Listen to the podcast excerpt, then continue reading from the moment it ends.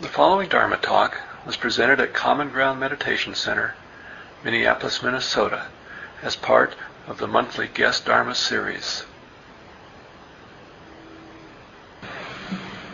Namo tassa bhagavato arahato samma Sambuddhasa.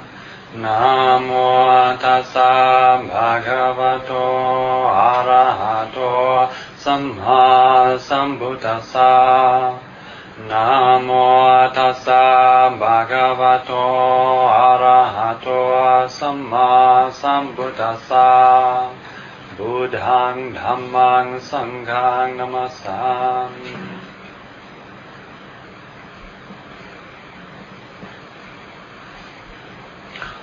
One reason that I ordained in the Thai forest tradition was, was because it was a tradition that tried to go back to the roots, tried to go back to the way that uh, they lived, practiced, meditated, contemplated in the time of the Buddha as much as possible. And one of the reasons that I was attracted to Theravada Buddhism was because they hold as the the highest teachings the original teachings, or at least as much as we can historically assume and determine what were the original teachings of the Buddha, Theravada Buddha tries to go back to that and hold that up as the, the standard against which all other teachings are compared. So tonight I wanted to talk about not just the original teachings, but the initial original, the very first teaching of the Buddha.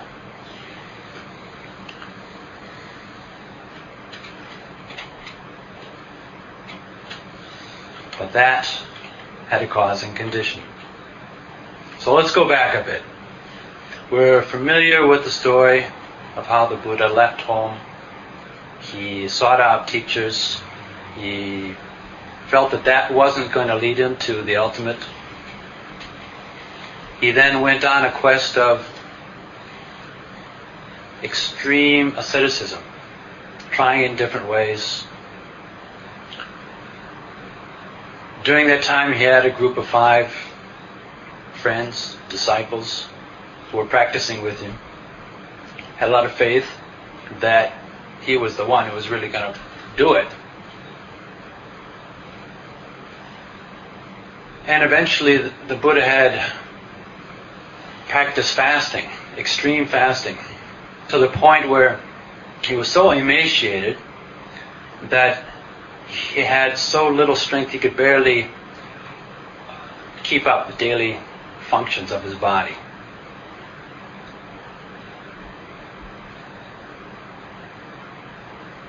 And he felt he had taken that path of asceticism to its limit, not allowing himself any physical or mental pain, pleasure, not allowing himself any physical or mental pleasure.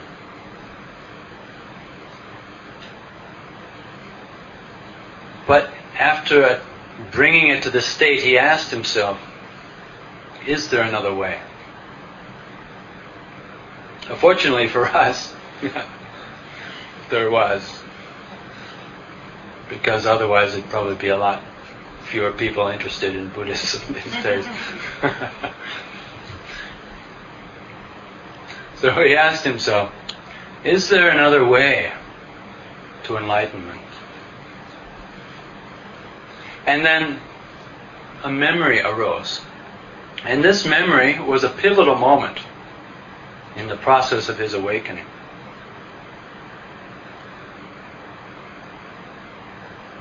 He remembered a time when he was a young child, a prince. His father was doing an annual Brahmin ritual, uh, a plowing ceremony, something which the kings in Thailand still do. And it was a bit boring, so he wandered off a bit and sat under a rose apple tree. And as he sat there alone, serene, quiet in nature, undisturbed, uncomplicated. His mind just naturally went into this deep state of meditation. A state of meditation where his mind became unified, absorbed, a deep state of concentration, a, a state of inner peace that had great pleasure, rapture, bliss accompanying it. And he stayed in that state for quite a long time. And when he came out, his attendants and nursemaids and father were all very impressed. His father was a bit worried, but. And then they carried on with daily life. But as the Buddha had reached this crucial moment in his path of, of struggling for awakening, this memory came up of this deep state of concentration, and he asked himself, could this be the path? Could this be the way to awakening? And he looked into his heart, and, and the answer came yes, this is the path. Why am I afraid of the pleasure of inner peace? Why am I afraid of that pleasure which is not based on sensual desire, it's not based on anything unwholesome. And he could see, yes, there's nothing to fear in that. And so he decided to try a whole new tact. And he felt, because I'm so exhausted from this fasting, absolutely no physical strength, it's not easy to get into deep states of meditation. So why don't I just take some food? And at this point, he took some plain boiled rice and bread. And his five companions then saw what he did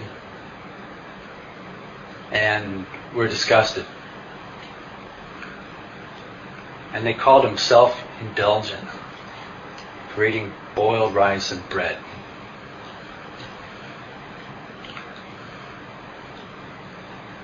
Now, it's a good thing he didn't have ice cream or spaghetti or, you know, I mean, imagine what they would have said.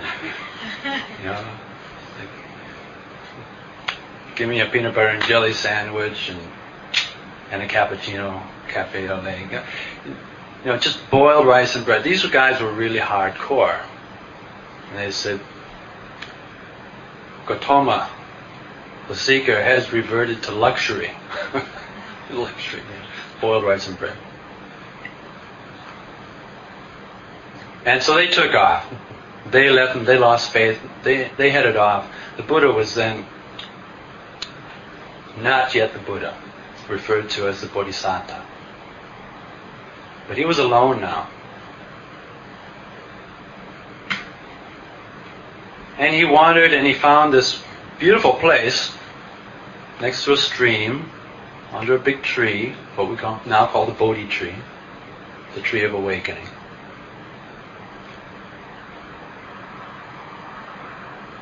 And during this time, although it's not recorded in the suttas, it's a commentarial story that he was on alms round and he was given some milk rice by a young woman named Sujata. And to this day, just across the river from where the Bodhi tree is in Bodh Gaya, there's a small village called Sujata village. The second time that I went to India, I went as a monk on pilgrimage.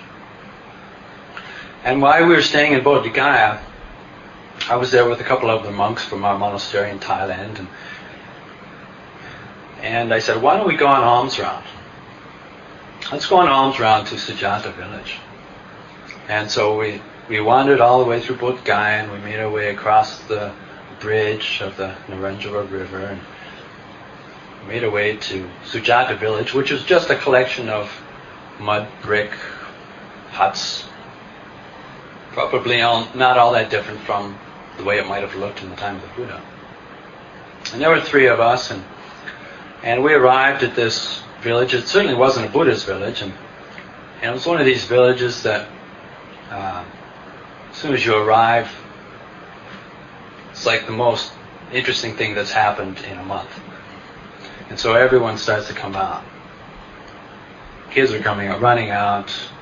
Um, people of all ages coming out. And at first they didn't know quite what we were doing, but we had we opened our bowls, showed them we had bowls. The archetype of a spiritual seeker with an alms bowl is so deeply embedded in the heart of Indians. It didn't take them long to figure out what was going on. But first they wanted to offer um, uncooked rice and said no. Sorry, they didn't speak any English, so we just had to be creative with our hands. And uh, then they understood, okay, yes, you want some cooked food, okay. So the grandmother there, an old bent woman, she was she was making these um, cow pies from buffalo or, or cow dung, the, which they then dry in the sun or stick up on the wall to dry. Her hands were full of cow dung, and then she went into the house and came out with rice and dal and wiped her hand a little bit on her dress, and then scooped the rice and dal up with her hand and put it into our bowls.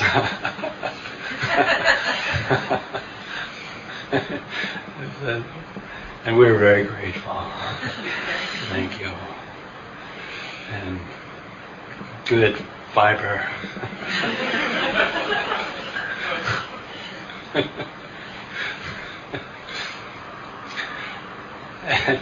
and, it didn't matter what they offered because the whole scene was so inspiring.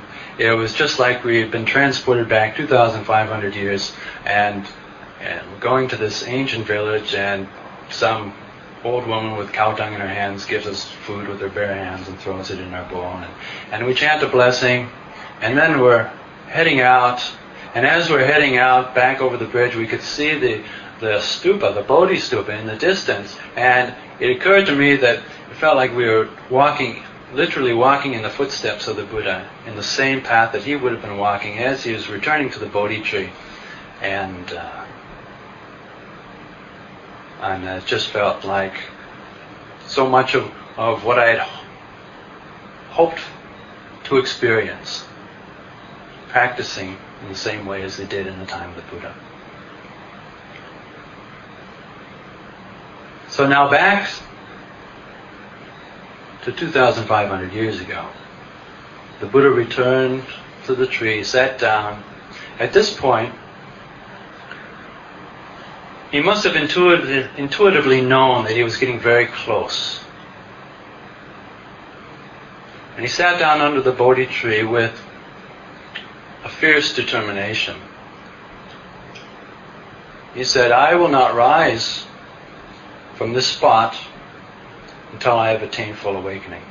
Let my bones remain, let all the flesh, all the blood dry up, leaving nothing but sinews and a skeleton.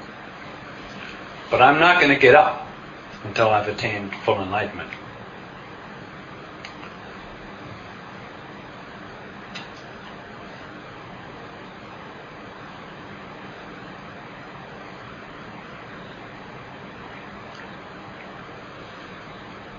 Now, our teacher Ajahn Chah, he had a teacher named Ajahn Tongrat. Ajahn Tongrat was a bit eccentric. And he was an early disciple of, of the father of the Thai forest tradition, Ajahn Mun. And it didn't take Ajahn Tongrat very long to get fully enlightened in his practice. And then at one point, Ajahn Tongrat was setting up his own monastery. And then Ajahn Mun was traveling around and, and uh, was staying at Ajahn Tongrat's monastery. And that morning, they were on alms round. They were on alms round through their local village. Ajahn Mun, Ajahn Tongrat, the other monks, all in single file, barefoot, quiet, silent, restrained, not looking around, just looking at the ground ahead of them.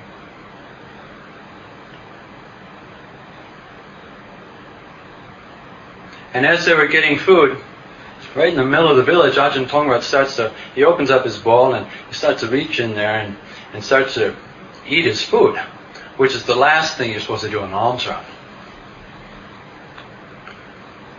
Especially with Ajahn Mun in front of you, with your teacher in front of you. So he's walking along through the village and he, he, um, he picks out a cucumber, you know, the noisiest food, and he, he bites into it. As Ajahn Mun's walking, you can hear Ajahn Tongrat behind him gnawing on this cucumber. And uh, the other monks behind Ajahn Tongrat couldn't figure out what was going on. You know, this is highly unusual. You, you, what's he doing? Ajahn Mun didn't say anything.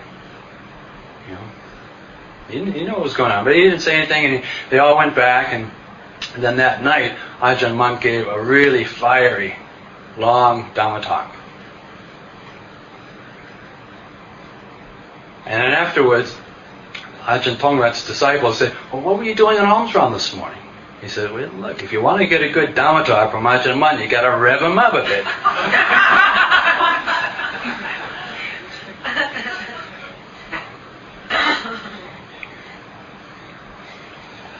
so these days, every time I come to the United States, people try to rev me up. And uh, what, what they do is they give me some um, little contemporary booklet on Buddhism. It revved me up. And so I was reading this booklet, this beautifully produced little booklet, and it was talking about the Buddha's enlightenment. I'll read you just this account. So after the Buddha had eaten Sujata's meal, gone to the Bodhi tree, this is the account they have here. That night, he slept peacefully abandoning all longing for enlightenment and liberation. He now had no desire, no longing, no future, no hope. Everything was shattered. He slept a dreamless sleep, as though without a mind.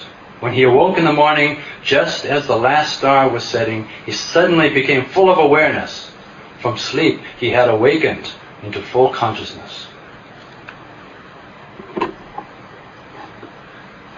Now that's a path of practice I want to follow.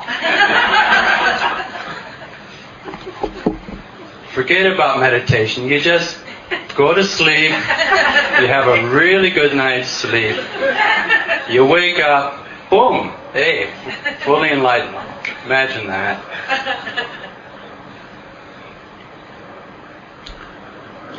So let me offer an alternative version of that same story.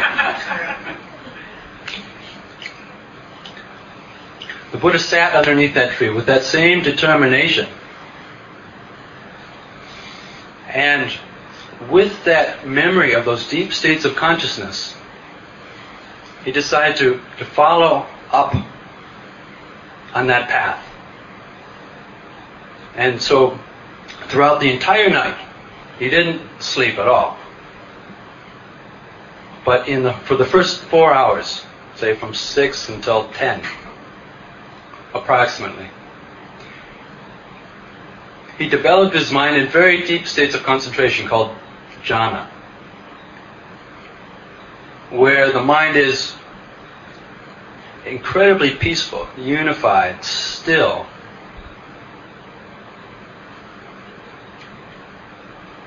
Boundless, like boundless consciousness, absolutely purified, at least temporarily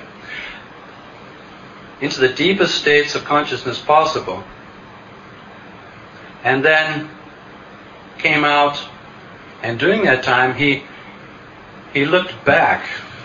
He started looking back and back and back, and both this lifetime, and then it kept going into previous lifetimes.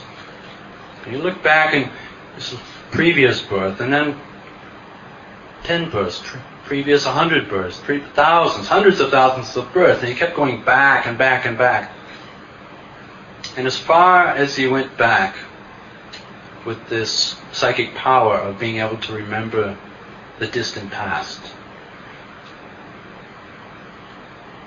he just saw himself in different roles. This, this stream of consciousness, ever changing, constantly changing, taking on this role, that role, this body, that body, this circumstance, and that circumstance.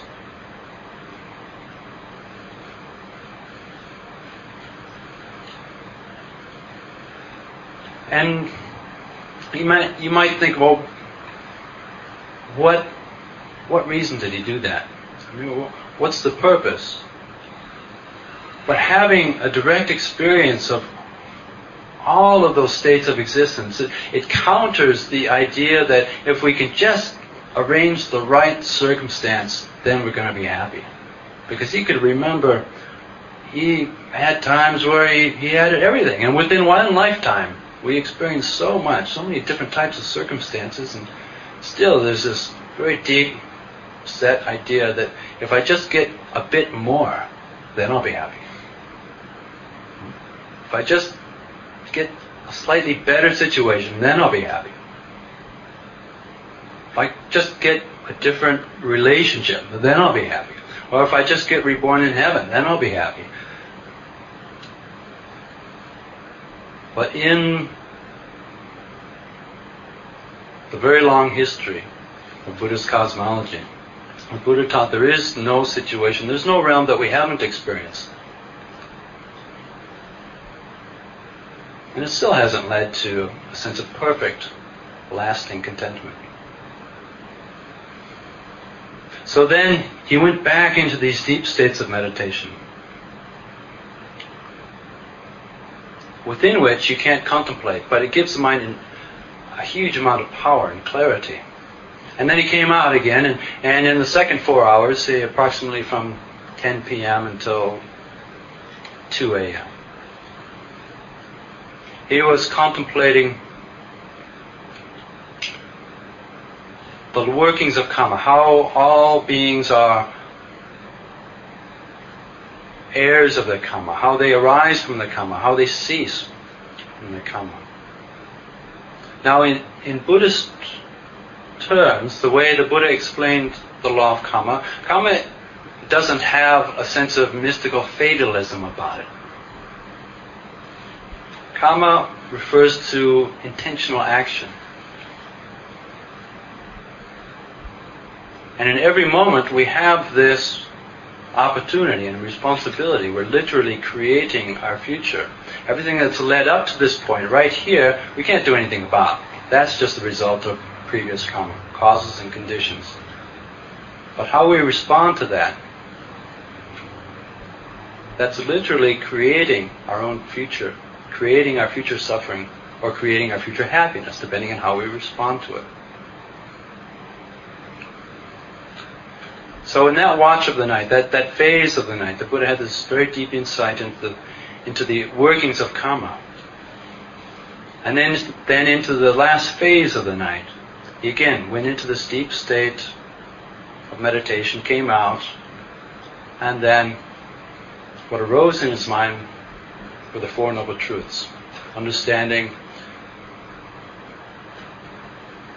the nature of suffering in the world, the cause of suffering in the world, the possibility of absolute freedom from suffering in the world, and the path to get there. I'll say a bit about more, bit more about that later. So at this point, the Buddha,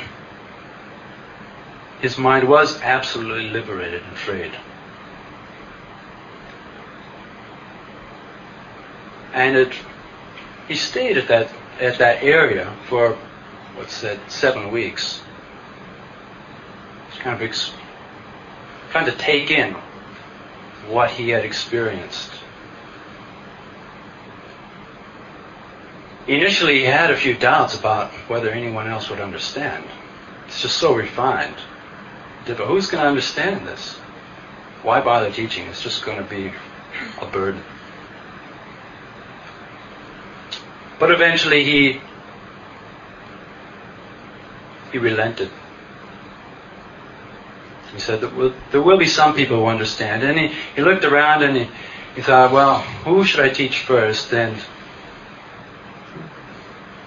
he found out that his five earlier friends and disciples were staying in a deer park. It's known as the deer park. near Benares, Sarnath. And so he decided to walk then from Bodh Gaya to Sarnath. And it was only until I was in India I realized how far that is. It's about 130 miles. And in those days, if you wanted to get from one place to the next, you just walked. That was it. You could probably take an ox cart, but it's faster to walk. So he set off on this journey to teach.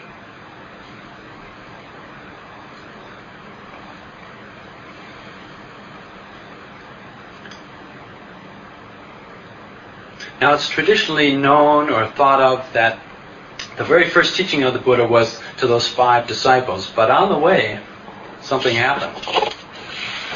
There was an incident. On the way, the Buddha must have uh, looked pretty serene after his full enlightenment. Because on, on the way, he met another wanderer, another spiritual seeker, who came up to him and said, You look so radiant. Who's your teacher? And let me just read you what the Buddha said. So this is this is actually the first teaching of the Buddha.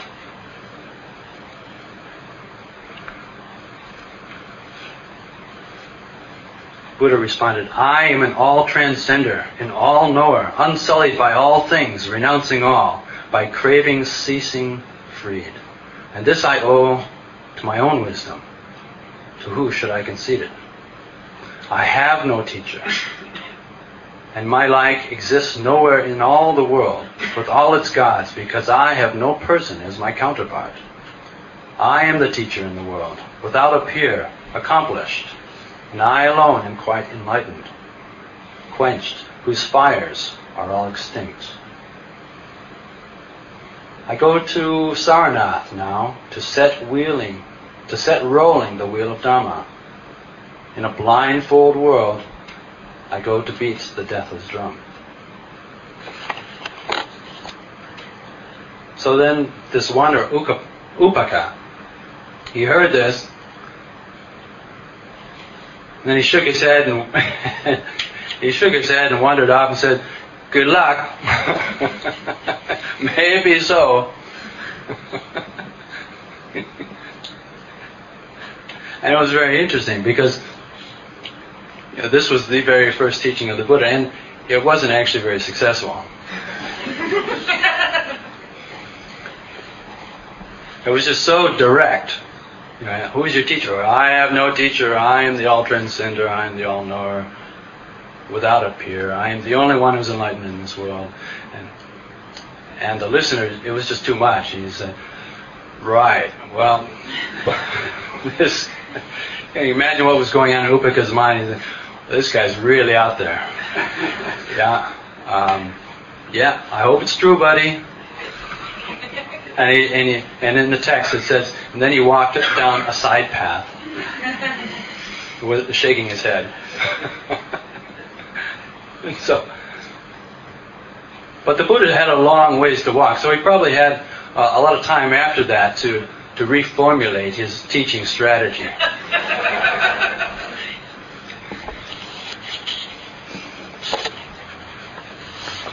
and then he came finally to Sarnath.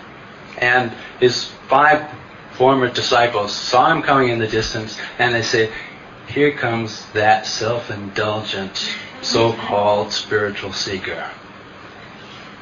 That one who has reverted to luxury. Don't show him any respect. Don't get up for him. Don't, you know, don't show him any respect that we normally would. Just, we'll, we'll put out a seat for him. If he wants to sit down, he can, but and so as the Buddha got closer, and then they started to notice, geez, he looks kind of radiant.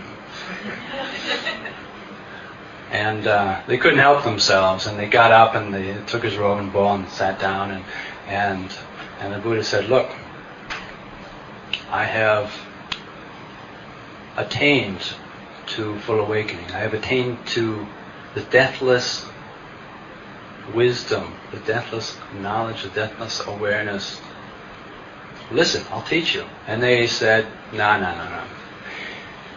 You gave up, you know, you were good, but you became self-indulgent. Sorry. We're not interested. And the Buddha again repeated, look, I am not self-indulgent. I did not give up the struggle for enlightenment. I have attained the ultimate awakening that we've all been seeking. And he said, no, no, no, no. Forget it. For the third time, the Buddha said, and finally, the Buddha said, look, have I ever said this to you before? have I ever spoken to you like this before? He said, mm, well, no. So, well, just listen. I said, okay.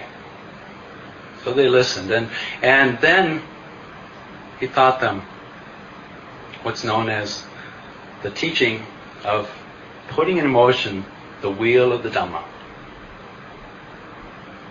Now let me just chant you the introduction to this teaching.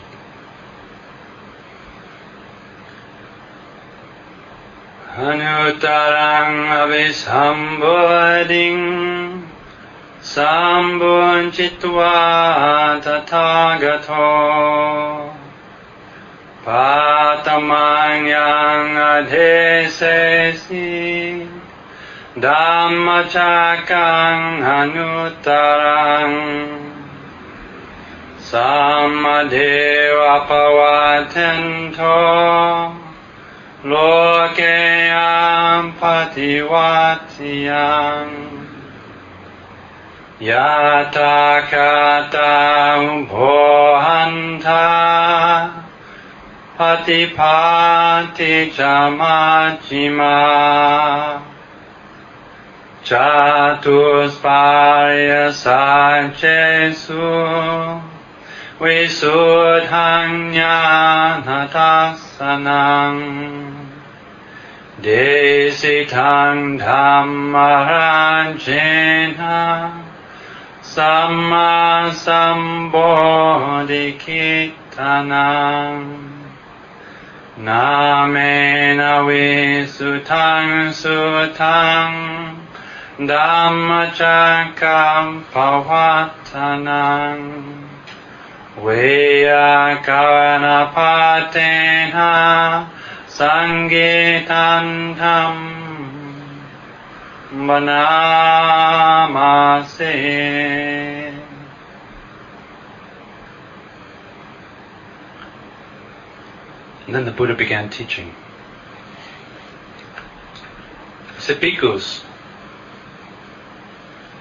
monks, there are these two ways, these two extremes, which do not lead to enlightenment. The first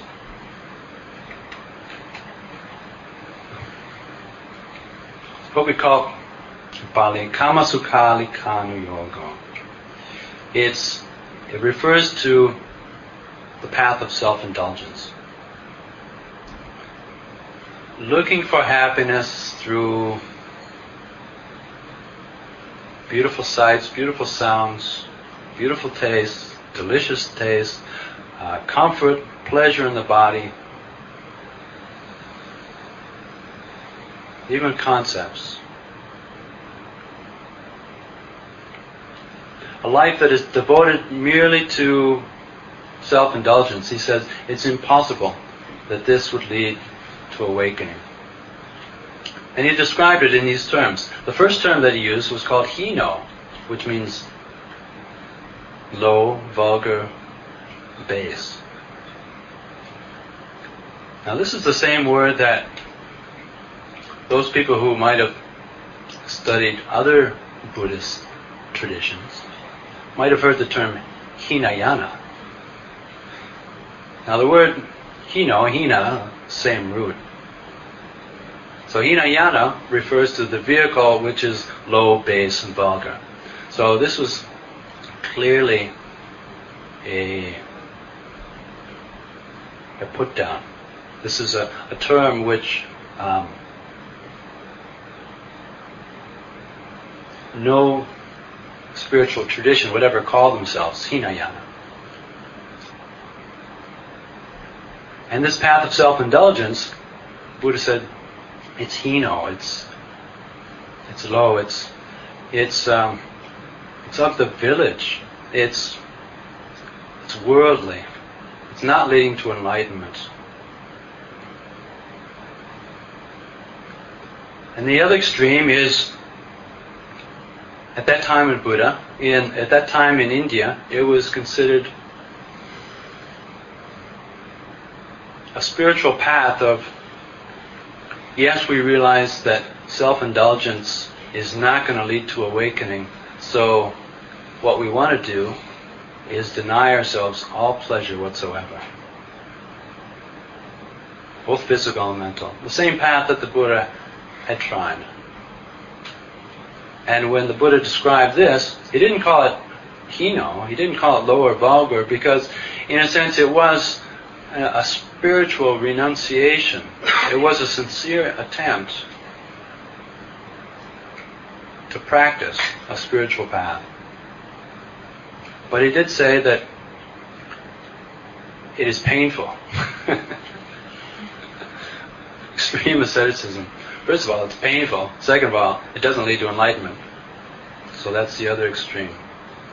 But I have found the middle way. And what we mean by the middle way in Buddhism doesn't merely mean the way that we want to follow, which is is neither oh, the middle way between two extremes, or the middle way between uh, two things that we don't want to do anyway. So we call it the middle way. But he was very clear. The middle way is is what is uh, the Eightfold Path. And this is the first time that he teaches the Eightfold Path. He doesn't go into it in detail yet. Right view, right intention or motivation, right speech, right action, right livelihood, right effort, right mindfulness, and right concentration.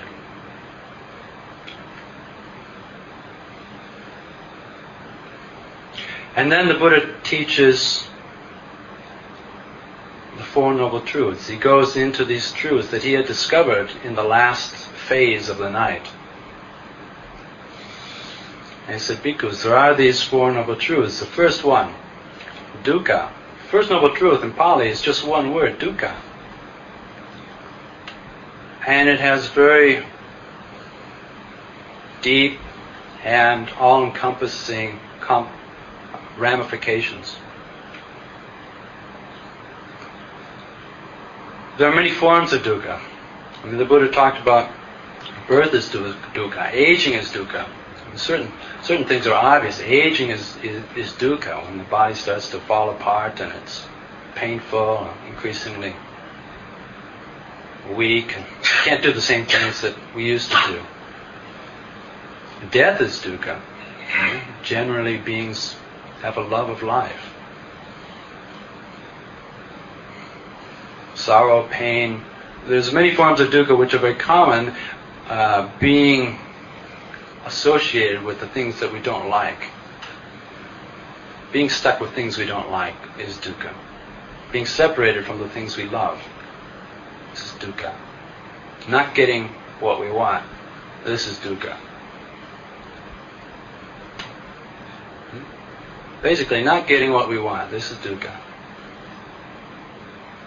But even more profound than that, he says, just these five khandha, this body and this mind, having a body and the mind is ultimately dukkha because it is a compounded phenomena. It arises and passes away. If we identify with it as me or mine, then that that very identification is going to lead to to suffering on some level. And then the second noble truth, well, what's the cause? Dukkha doesn't just arise by itself. What are the cause and conditions for dukkha? The craving. The craving that's bound up with birth, that's fueled by passion. The delighting in this and that, the, the craving, the wishing, the clinging, the attachment. Whether it's sensual desire or a craving for a basic craving to exist, and interesting enough, even a craving to not exist. So these are all things that are going to lead to dukkha. Well, fortunately, the third noble truth is that there is a possibility of absolute freedom or cessation of dukkha. And it's through the abandoning, the relinquishment of this very same, this, this very same attachment, clinging, craving that's causing the dukkha. By having a different relationship with that, a relationship of, of letting go, of setting down, of relinquishing. This, this leads to the cessation of all suffering. Peace, a very deep inner peace, a liberation. Mind is liberated, freed. And then the fourth noble truth, again, comes back to the Noble Eightfold Path.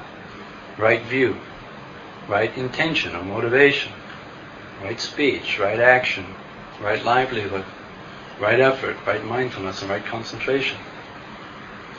To go into that in detail would be another Dhamma talk.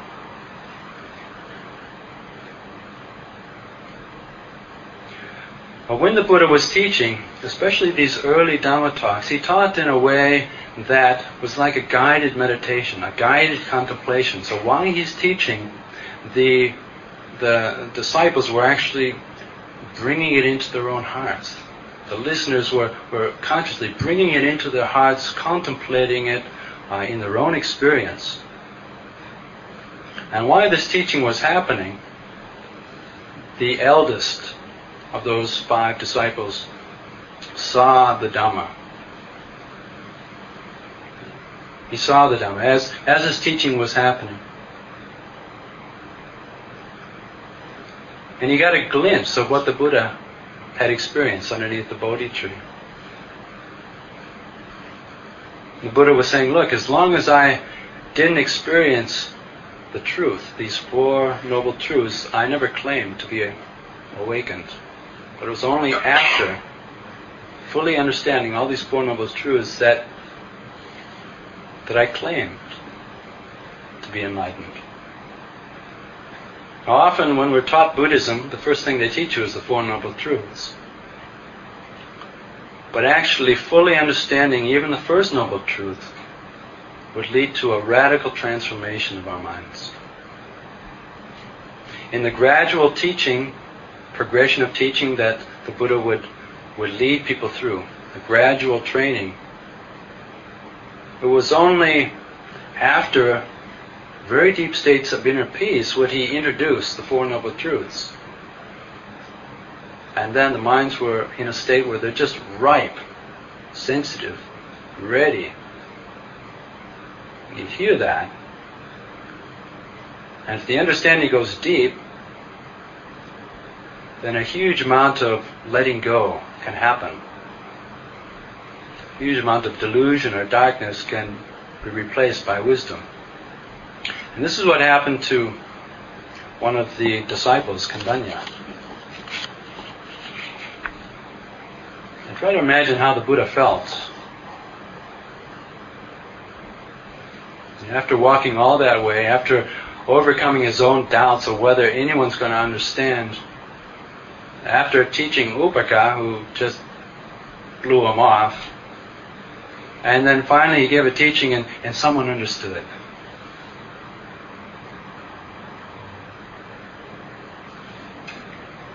And from that point on, he, he knew the mind of Kondanya and, and he, he changed his name to Anya Kondanya, which means Kondanya who knows.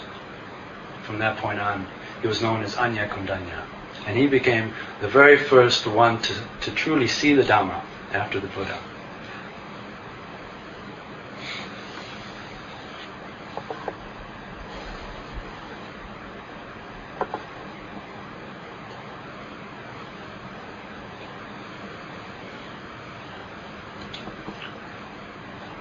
Maybe I'll stop there tonight. So I offer these words for your reflection.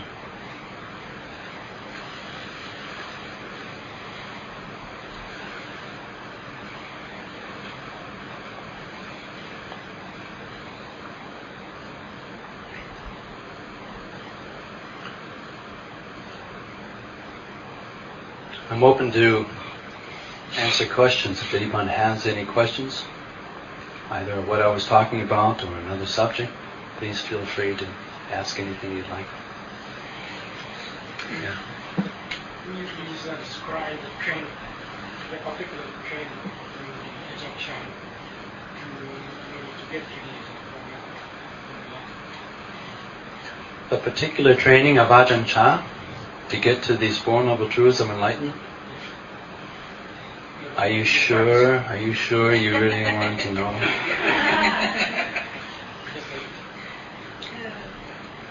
Ajahn Chah was very creative. And so the first noble truth is suffering. And Ajahn Chah had a, a great ability to talk at, at great lengths.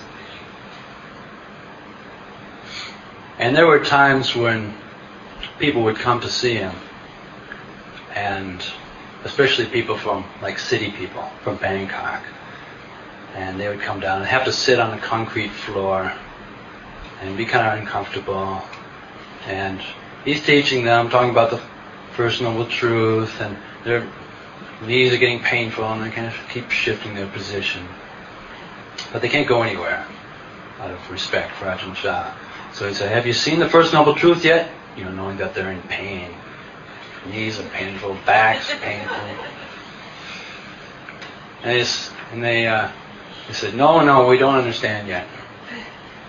And so he then keep on talking, talking, talking, but the, and they keep they're in more and more pain, ankles, knees, everything. You keep shifting their legs and and uh, have you seen the first noble truth yet? Do you understand dukkha?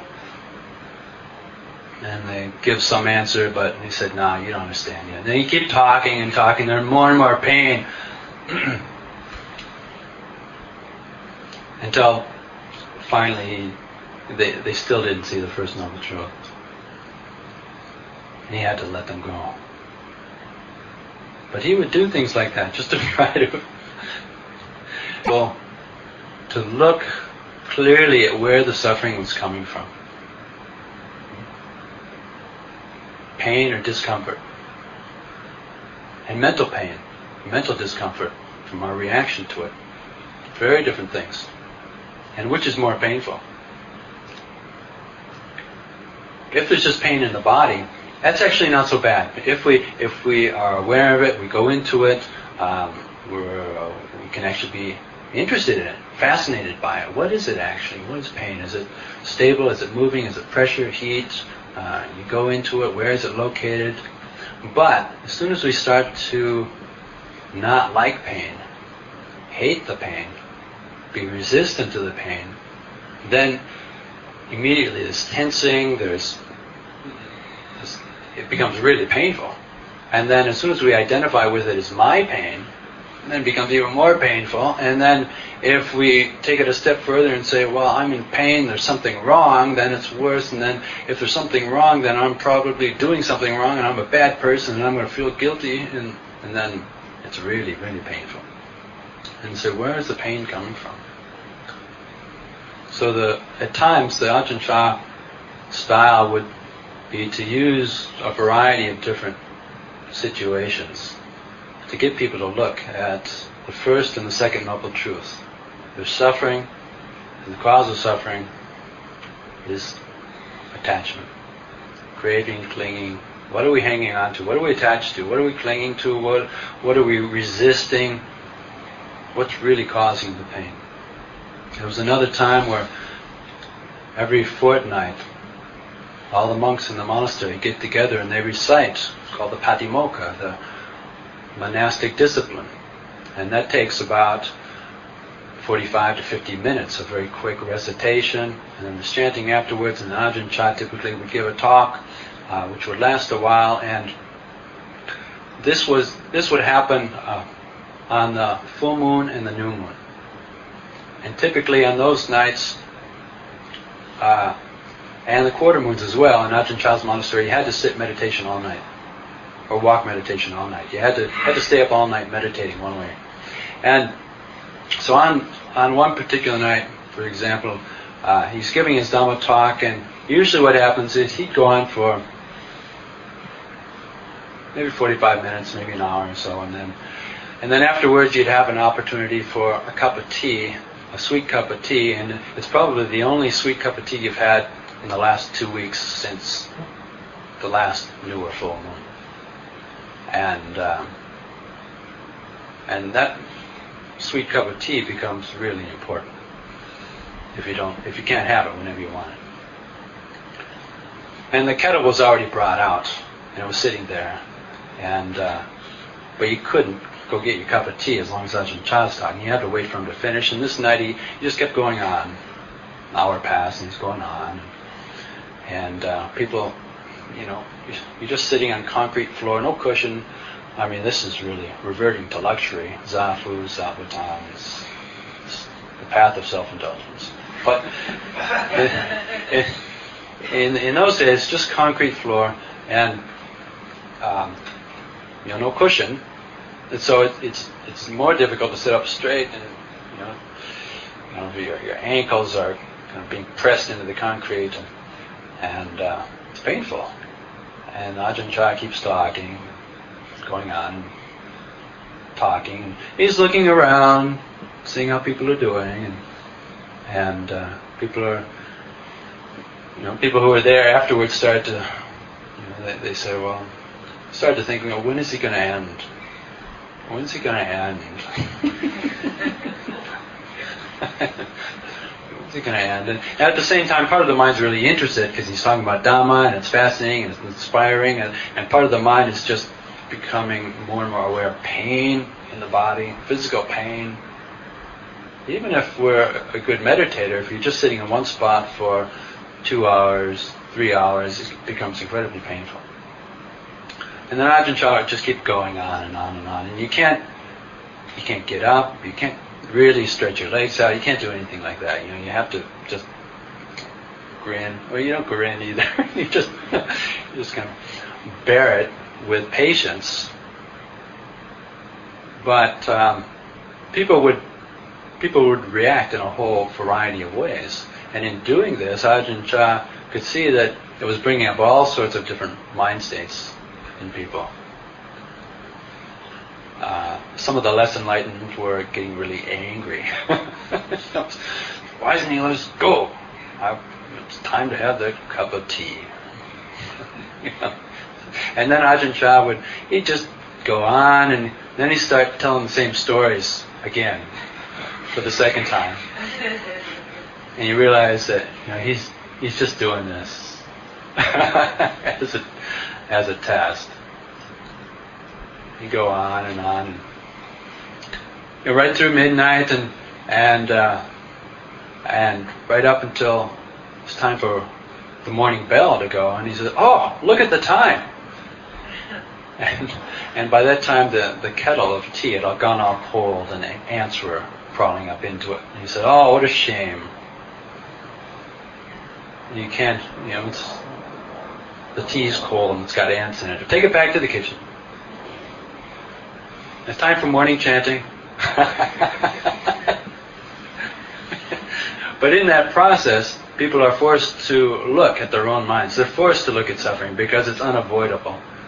Normally, when discomfort becomes too strong, we always have a way out. There's always a way to switch postures, go to the refrigerator, turn on the air conditioner, there's innumerable ways of avoiding suffering, especially in the modern world. But in an old style forest monastery, there was no escape, and you just had to look at it and see there's pain, and then there's my reaction to pain, first and second noble truth. And where's the real suffering? Where's the real cause of suffering? And if you could, you could really see that the the cause of suffering was in this reaction of aversion, the not wanting, the trying to get rid of, the not accepting things as they are right there in the present moment, then a lot of the pain and suffering or discomfort would, would cease. It still might have that physical discomfort, but you could see it more as just a flow of nature. Discomfort arises, passes away. It's replaced by comfort.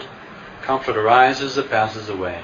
It's replaced by unhappiness. Unhappiness arises and passes away. It's replaced by happiness. Happiness arises it passes away. And in the midst of all this, if we can maintain a centered, balanced, clear awareness, then we can start to develop a certain independence or freedom from all of these external conditions. So our heart doesn't have to be thrown around by the world.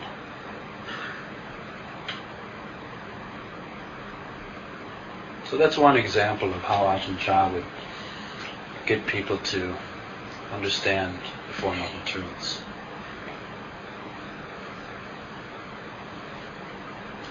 Uh, so I'll be talking to at least midnight tonight.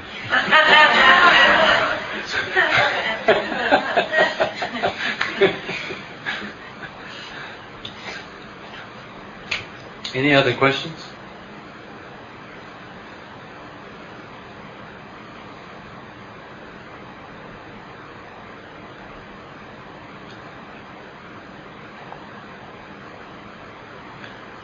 So now you're afraid to ask questions because the, the answer is going to go to midnight. Oh, please go ahead. So, are you in Thailand now, and where you live, and what are you doing studying? Right now, I am in, conventionally speaking, I am in common ground. Ultimately speaking, I'm in common ground, actually. conventionally speaking, I'm in Minneapolis, and uh, soon I will return to uh, New Zealand. For the last three years, I've been setting up a monastery in New Zealand, near Auckland. Uh, before that, I had done some teaching in Australia, Europe, and before that, I was based in Thailand. I spent a total of 16 years in Thailand. So most of my training was done in the Ajahn Chah tradition in Thailand. So these days, I'm still very much learning, practicing, sharing what little I can that's of benefit to others, but still very aware that that uh, you know, it, it's the whole life. It's just a learning process. So I always feel like I'm just a beginner, just learning, just starting out.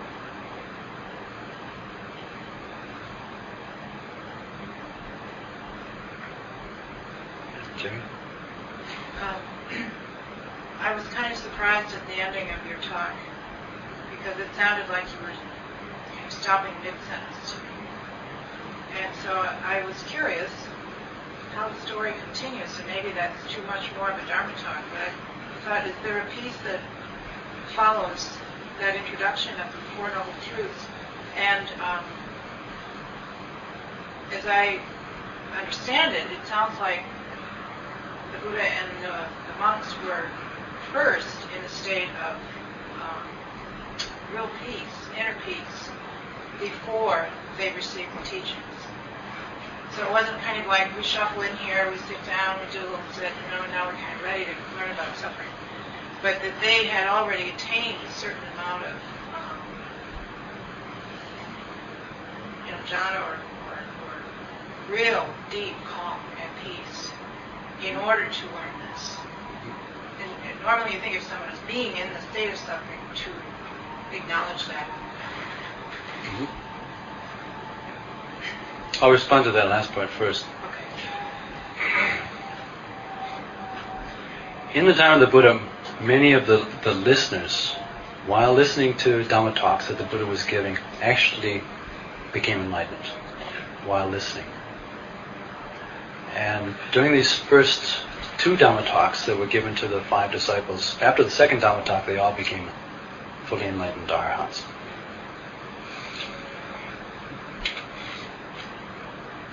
But you're very correct in saying that these weren't people who just walked off their nine to five job. Uh, for years, they had been struggling, you know, I think literally struggling on a path of self mortification, uh, of purification, trying to find some way with the utmost sincerity to try to find a way uh, that would lead to the end of birth and death, what we call samsara. And they didn't know which way to go. I mean, just, we try this, try that, and and you know, but they were, I mean, they were pretty hardcore, and and ultimately committed. And so they'd done a lot of groundwork already. And a lot of the people that the Buddha was teaching, they had been practicing for many years in a variety of other traditions. And then they came to the Buddha and heard a teaching and kind of clicked because they had done so much groundwork, whether it's in, in concentration or developing pure life.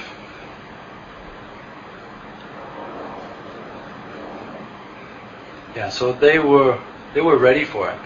And the Buddha was very careful in, in who he taught and when.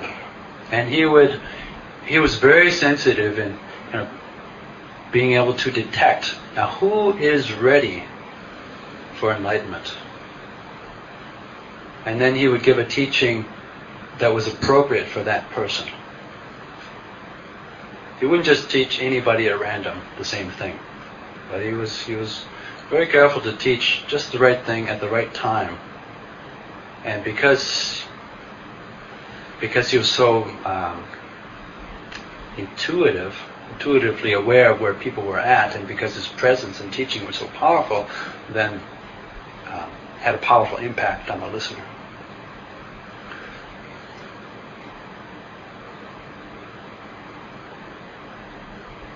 So the story does continue, and it continues on actually to the talk I gave a couple nights ago.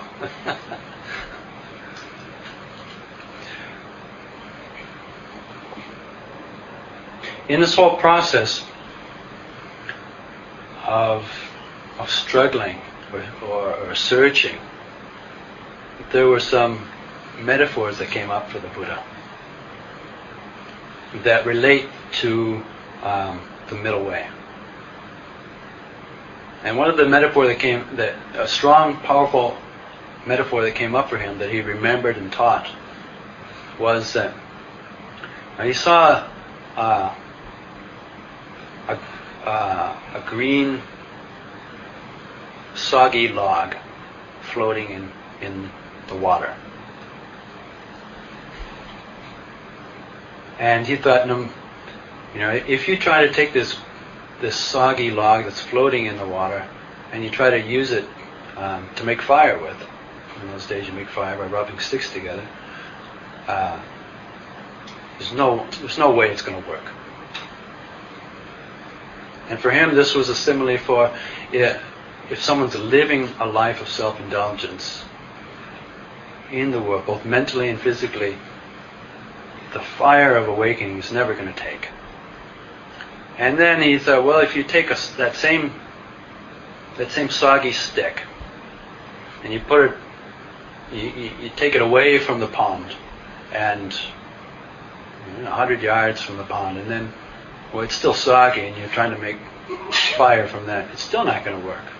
And this is like a, a spiritual seeker who has taken himself out of the world temporarily in retreat often a hut, a cave somewhere, but mentally they're still immersed in the world. It's like you're on retreat and you're dreaming about all the all the things that's not happening on retreat.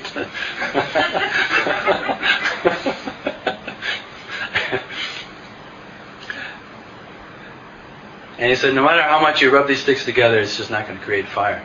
But if you take that that stick and you bring it out a long ways from the water and you let it dry out and then and then you rub it together with persistence, and then you can make fire.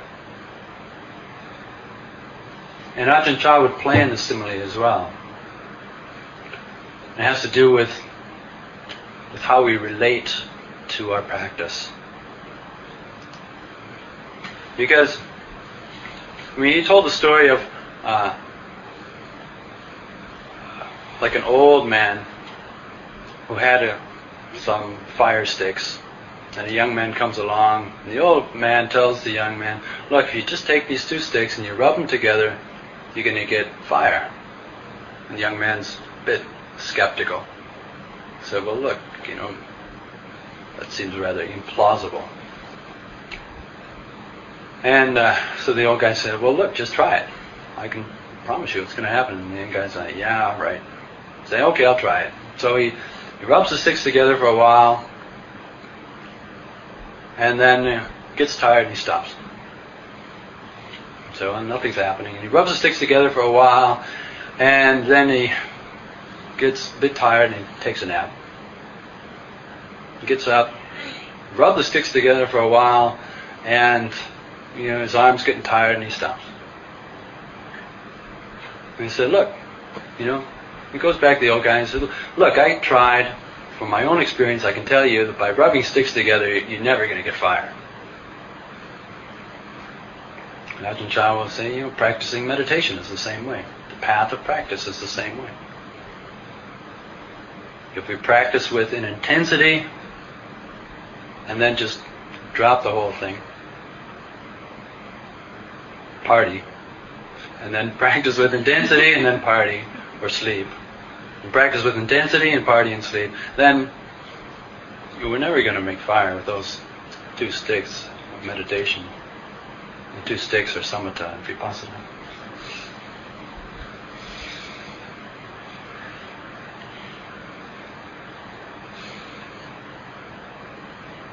Any other question before midnight strikes?